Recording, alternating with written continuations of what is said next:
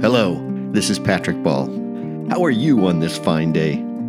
It's a beautiful day in our neighborhood, a beautiful day for a neighbor. Welcome to On the Fly, a podcast about whatever comes to mind, really. In this episode, Freedom 7, 60th Anniversary. Man must rise above the earth to the top of the atmosphere and beyond, for only thus will he fully understand the world in which he lives. Socrates, 500 BC. May 5th, 2021, will mark the 60th anniversary of the launch of Freedom 7. Commander Alan B. Shepard Jr. became the first American in space. A 15 minute suborbital flight. A day for the history books the entire world was watching. NASA and the world had witnessed many trial runs explode violently on the launch pad. The space program was in its infancy. Unlike today, there were far too many unknowns. This prompted me to pull out one of my favorite books from my office library Light This Candle by Neal Thompson, copyright 2004. Light This Candle is a biography of Alan Shepard Jr. you won't be able to put down. It's storytelling at its best. Every page is alive, says David Hartman of the U.S. Naval Institute. In the opening pages, you read endorsements from various publications and famous people. But one of my favorites is this Shepard was a very complicated individual. He had all the attributes to be successful, but he always lived on the edge. He had the perseverance to live through his medical problems and finally fly to the moon, but he didn't always follow the rules. Light This Candle captures the many facets of Alan Shepard. Captain James Lovell check out this excerpt from the book. Of the Mercury 7, when asked, Why Shepard?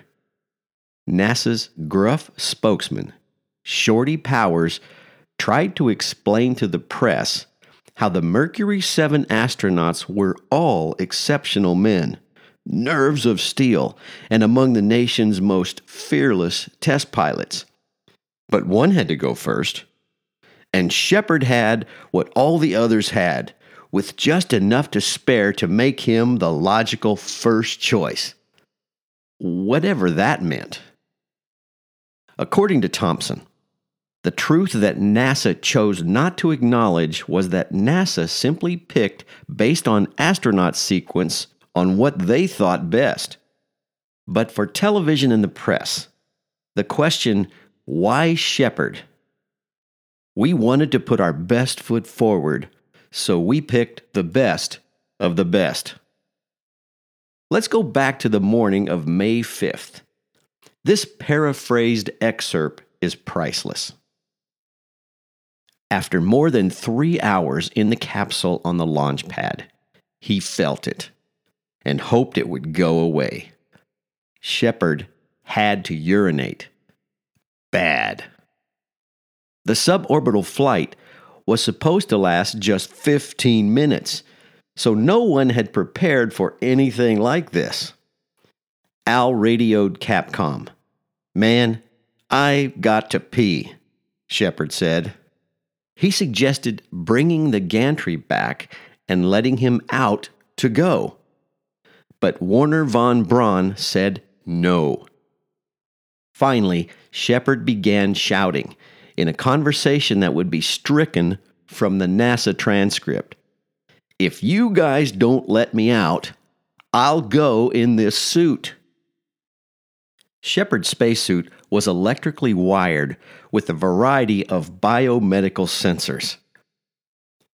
Imagine the newspaper headlines NASA astronaut dies on the launch pad, electrocuted by his own urine. It's quite a story. Read the book Light This Candle by Neal Thompson.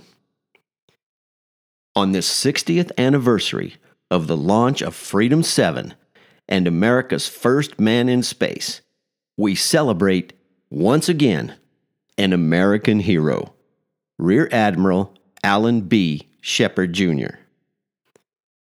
Won't you be my virtual neighbor? If you enjoy our weekly visits, please share them with a friend. This is Patrick Ball. As always, thanks so much for listening. I'll see you in the next episode.